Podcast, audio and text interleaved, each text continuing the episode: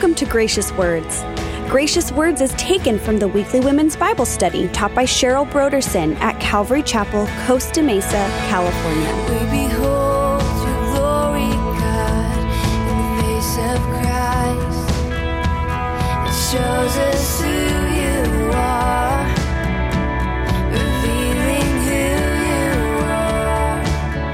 Sin is alluring and entertaining. It looks good, but has disastrous results ending in death. But we have a Savior, Jesus Christ, who defeated death on the cross and offers us a life of freedom through faith in Him.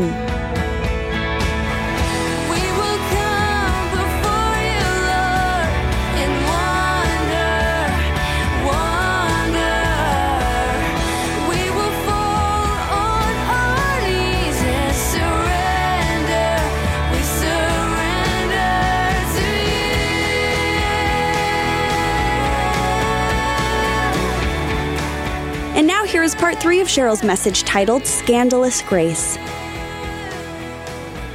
One day, the seed of woman, which will be born, will crush the serpent's head, but the serpent will mortally wound the seed in the heel.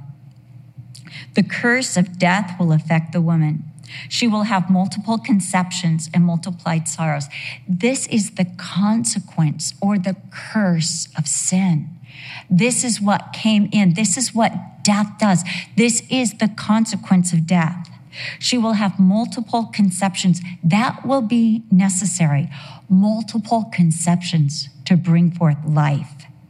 Because bringing life into the climate of death will result in pain. Because every time she's pregnant, she will be working against death. Her desire will be toward her husband, and her husband will now have a dominant place. For the man, the curse will include trying to cultivate life from cursed ground. Before he could eat freely, and every fruit was freely supplied to him, all he had to do was go and harvest. But now he's going to have to till the cursed ground. He's going to have to compete with weeds and thorns and thistles for life. And then it will all end in dust. His body will return to the ground it was formed from. Adam and Eve are then removed from the garden, lest they eat of the tree of life and remain in this wretched condition of death and decay without any release. Cherubim then guard the eastern entrance to the garden, and a flaming sword bars the way back in. From there, the consequences of sin continue to take their toll on humanity. In chapter 4, we read that Eve gives birth to her first son, Ca- Cain. I started to call him Cable, just combining the two. You heard it, I can't deny it. It happened.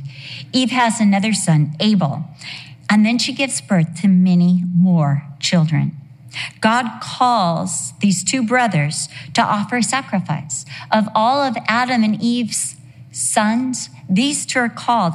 It's widely held by theologians and commentators that God continued to speak to mankind from Eden, that Adam and Eve were not too far from Eden, that they could see the cherubim and the flaming sword, and that they knew God was inside the garden and they were separated, but they could still speak to him, they could still talk to him.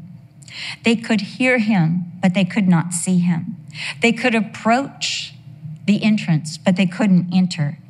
Cain and Abel bring their offerings. Abel offers the best of the sheep he is rearing.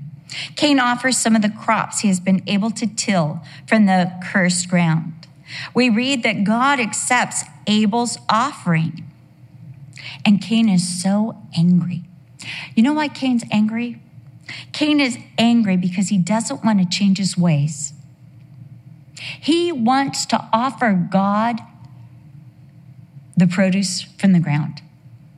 That's what he wants to offer. He doesn't want to change his sacrifice. He doesn't want to give God what God wants. He wants to give God what is convenient, what he's best at, but not what God wants. He doesn't want to change his ways. He doesn't want to change his sacrifice. And he doesn't want to change his priorities to please God. And rather than change, he decides to murder Abel, thinking that if he gets rid of Abel, God will have to accept his sacrifice. God sees Cain's countenance. He knows what Cain is thinking, and he warns Cain.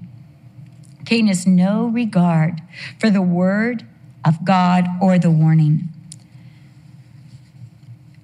God says to him in verse 7 of chapter 4 If you do well, will you not be accepted? In other words, if you offer me what I want, you'll be accepted. But if you do not do well, if you choose your own way, your own self determination, sin is lying at the door. Sin is the motivation. And, and, that word lying at the door, it means crouching. It's like a lion crouching outside, and its desire is for you, but you should rule over it. Sin wants to take the advantage, sin wants to rule. Cain does not refuse the influence and lie of sin. Somehow he thinks that life will be better without the godly Abel. Just like Eve, what, what did they say? The apple doesn't fall, fall far from the tree. I wonder if it's because of this. Just like Eve thought her life would be better with the forbidden fruit. In the same manner, Cain thinks his life will be better without the godly Abel. And so he calls his brother out to a field and he kills him. God calls to Cain, Where's your brother?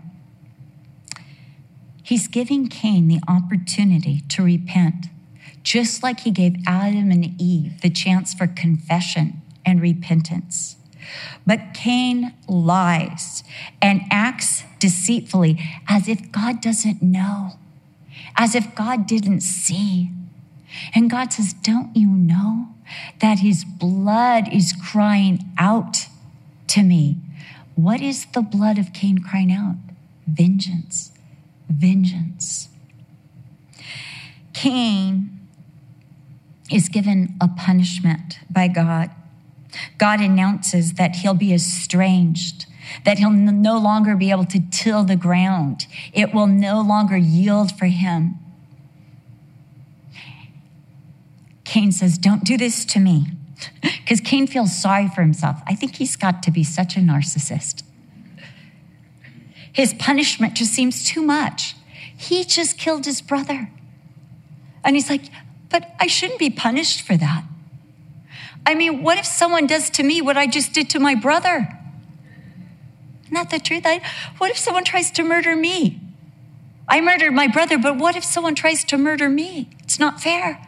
You've got to protect me. And God has mercy on Cain. But Cain moves eastward. In other words, he's moving further away from Eden, further away from the presence of the Lord. And although his descendants have mer- many advancements, instruments and iron. All of this is done, is done away from the presence of the Lord. They build a city, they make a name for themselves, but there is exploitation. Lamech, his grandson, takes two wives. He murders a young man and then he brags about it to his wife and says, if Cain was avenged by God, man, I'm going to get even greater vengeance. 70 times 7. What he's saying is, I'll kill anybody who comes after me. So far, what have we learned about sin? We've seen it's powerful because it's enticing, it's tempting, it's captivating. We've learned that it's deceptive because it appears harmless. Remember, it looked like the other trees. It promises fulfillment open eyes and sophistication, the opportunity to choose for yourself what is good and what is evil. In other words, why should I accept the moral standards of God? Why shouldn't I be able to choose for myself what is good and what is bad?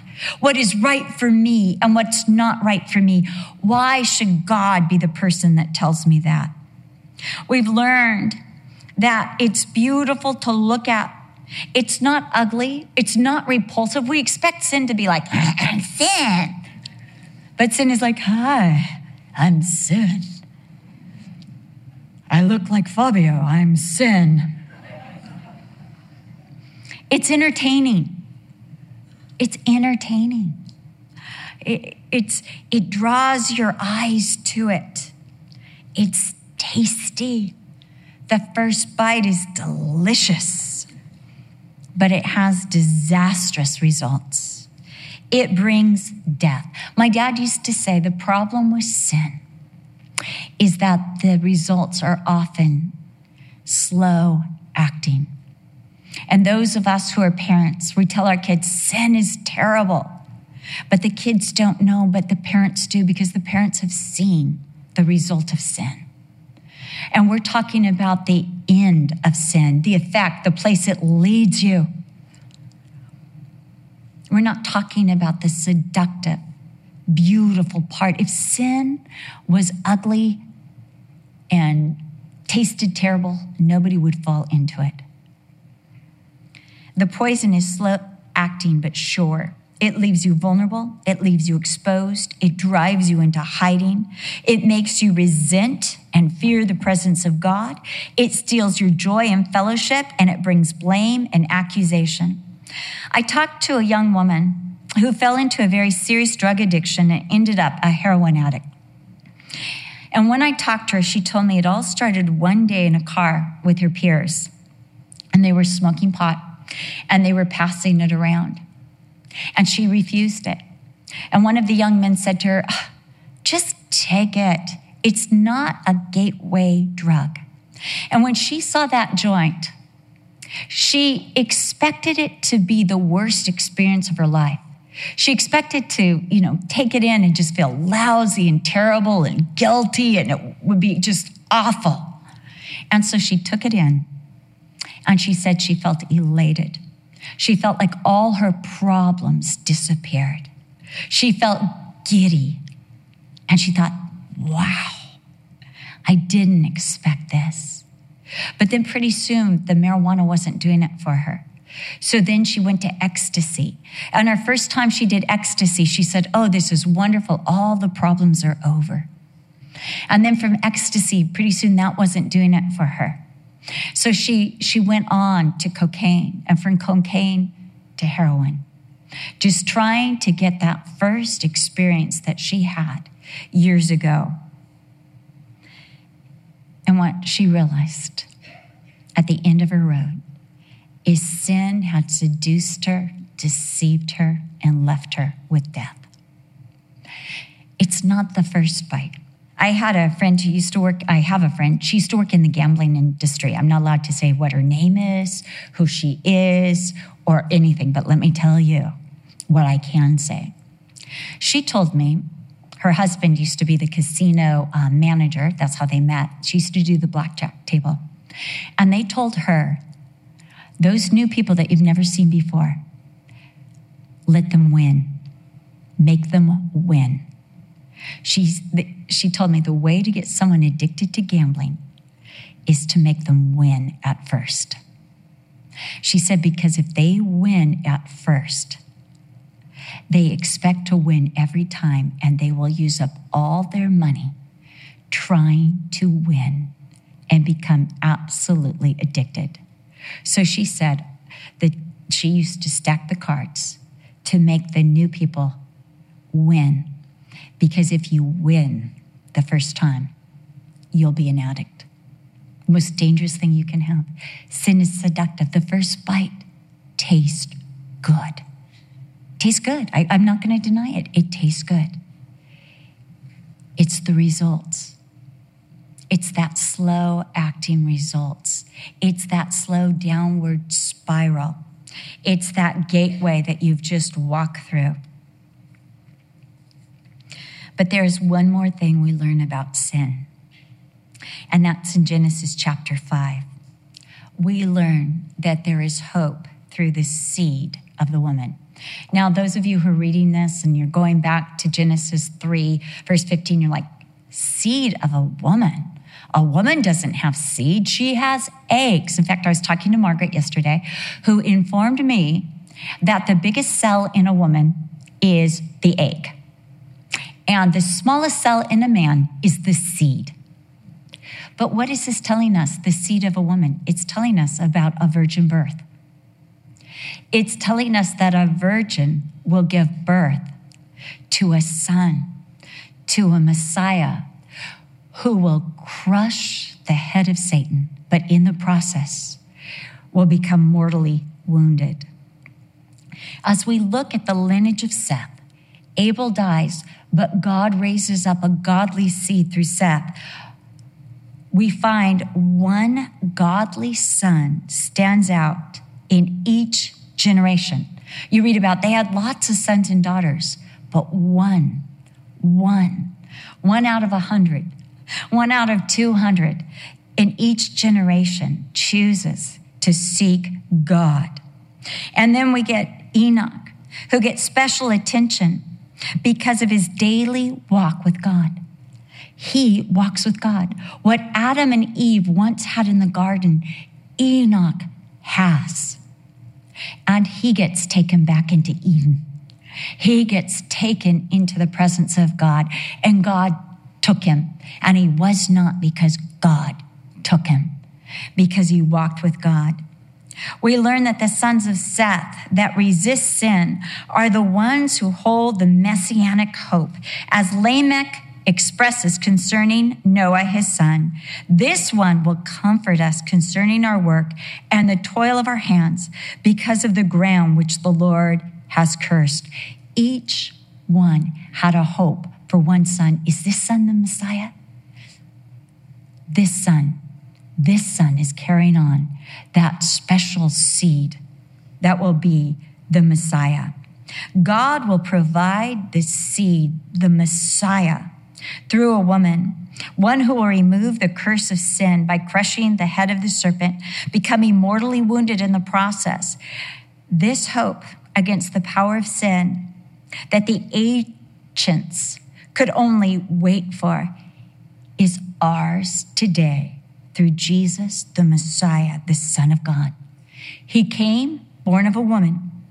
On the cross, he received a mortal wound from the serpent. Yet in dying, he crushed the serpent's head and provided the payment for all the transgressions of men. He reversed the curse. And the curse of sin is in the process of reversal right now. One soul at a time, one ransomed soul at a time.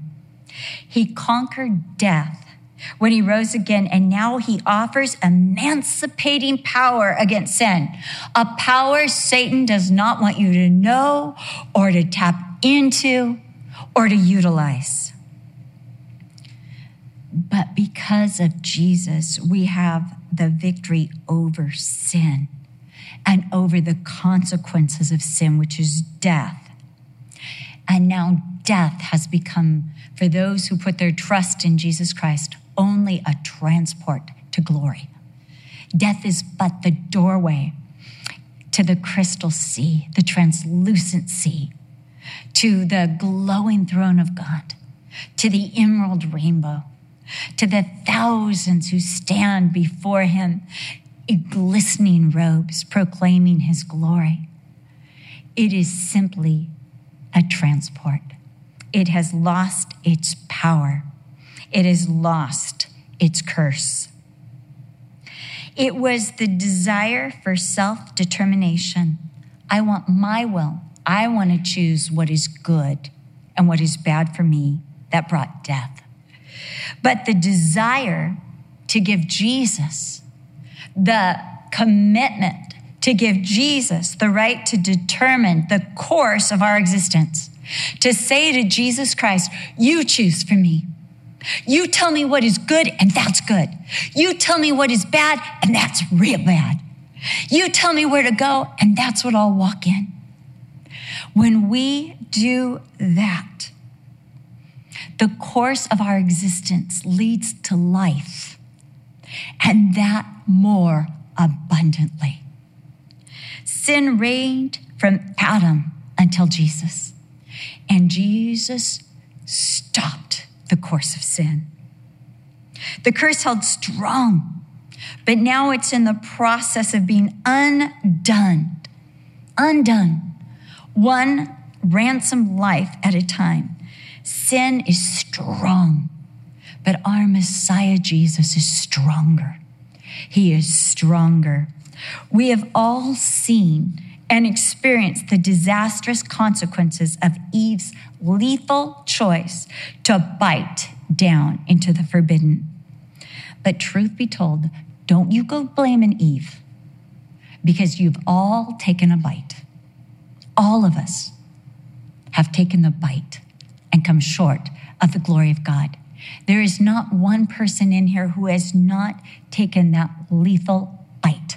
I remember when I was a little girl hearing about a little boy, this is such a gross story, sticking something up his nose. It was a whistle. And so, what did I do? As I heard my parents talking about that little boy who had stuck a whistle in his nostril, I stuck one in mine. I don't know why. And then I had to pull it out, I had this terrible bloody nose. I didn't want to tell my mom how it happened. She's like, What How did you do this? I'm like, I don't know. I bit the apple. I bit the forbidden fruit. I just heard about what he did, and I was like, I want to try that. That sounds fun. We've all done. We've all done it. We've all done it. So we can't blame Eve because she just did what we would all do and what we've all done. Christ crushed the head of the serpent and took the mortal blow for us. He took the mortal bite. Eve bit into the forbidden, and Jesus' heel was bitten. That we who are sinners and rebels by, might be made saints and priests to our God. Jesus today offers freedom from the curse of sin and from the consequence of sin through faith. Faith, I trust you. I trust your word. I give you the right to choose my destiny. And today, through Jesus Christ and faith, giving it to Jesus, we can be free. Free through the great, amazing, emancipating power that was brought to us through the blood of Jesus Christ that spilled from the cross onto the earth. And as the author Hebrews says, the blood of the Messiah speaks greater things to us than the blood of Abel. The blood of Abel said, Vengeance! They're under the curse. But the blood of Jesus Christ says forgiveness and cleansing. It's a better word that we have received through Jesus Christ. Eve blew it, we've blown it, but Jesus Christ is greater, and he forgives and cleanses to the uttermost all who will come to him. This is the good news about the bad news. Let's pray. Lord, we thank you that you have freed us from the curse of sin. Lord, we do not answer to Satan. We are not intimidated by Satan. We call on the authority of Jesus Christ. Lord, we will not let this world and the circumstances of this world and the God of the power of this air speak the final word. That is not his word to speak. Death does not speak over us. Sin does not speak over us. But Jesus Christ speaks over us the word of life. The account of the fall is not meant to cause us to blame Adam and Eve, but to recognize our susceptibility to sin and need of a Savior. Jesus has crushed the serpent's head, and now he is working to bring about regeneration and perfection in our lives. Because of Jesus, we can live in the hope that creation will one day be restored to the good and perfect intentions of God. May God give us the grace to see the areas of our lives where we are prone to temptation and our great need for Jesus. We hope you have been blessed by today's Bible study. For more information about the Gracious Words radio program and the teaching ministry of Cheryl Brodersen, please visit our website at graciouswords.com. Coming up next time on the Gracious Words program, we'll look at the judgment and grace of God as we continue our series, Our Great Creator, in the book of Genesis with Cheryl Brodersen. We do hope you make plans to join us. Again, for more information, please visit our website at graciouswords.com.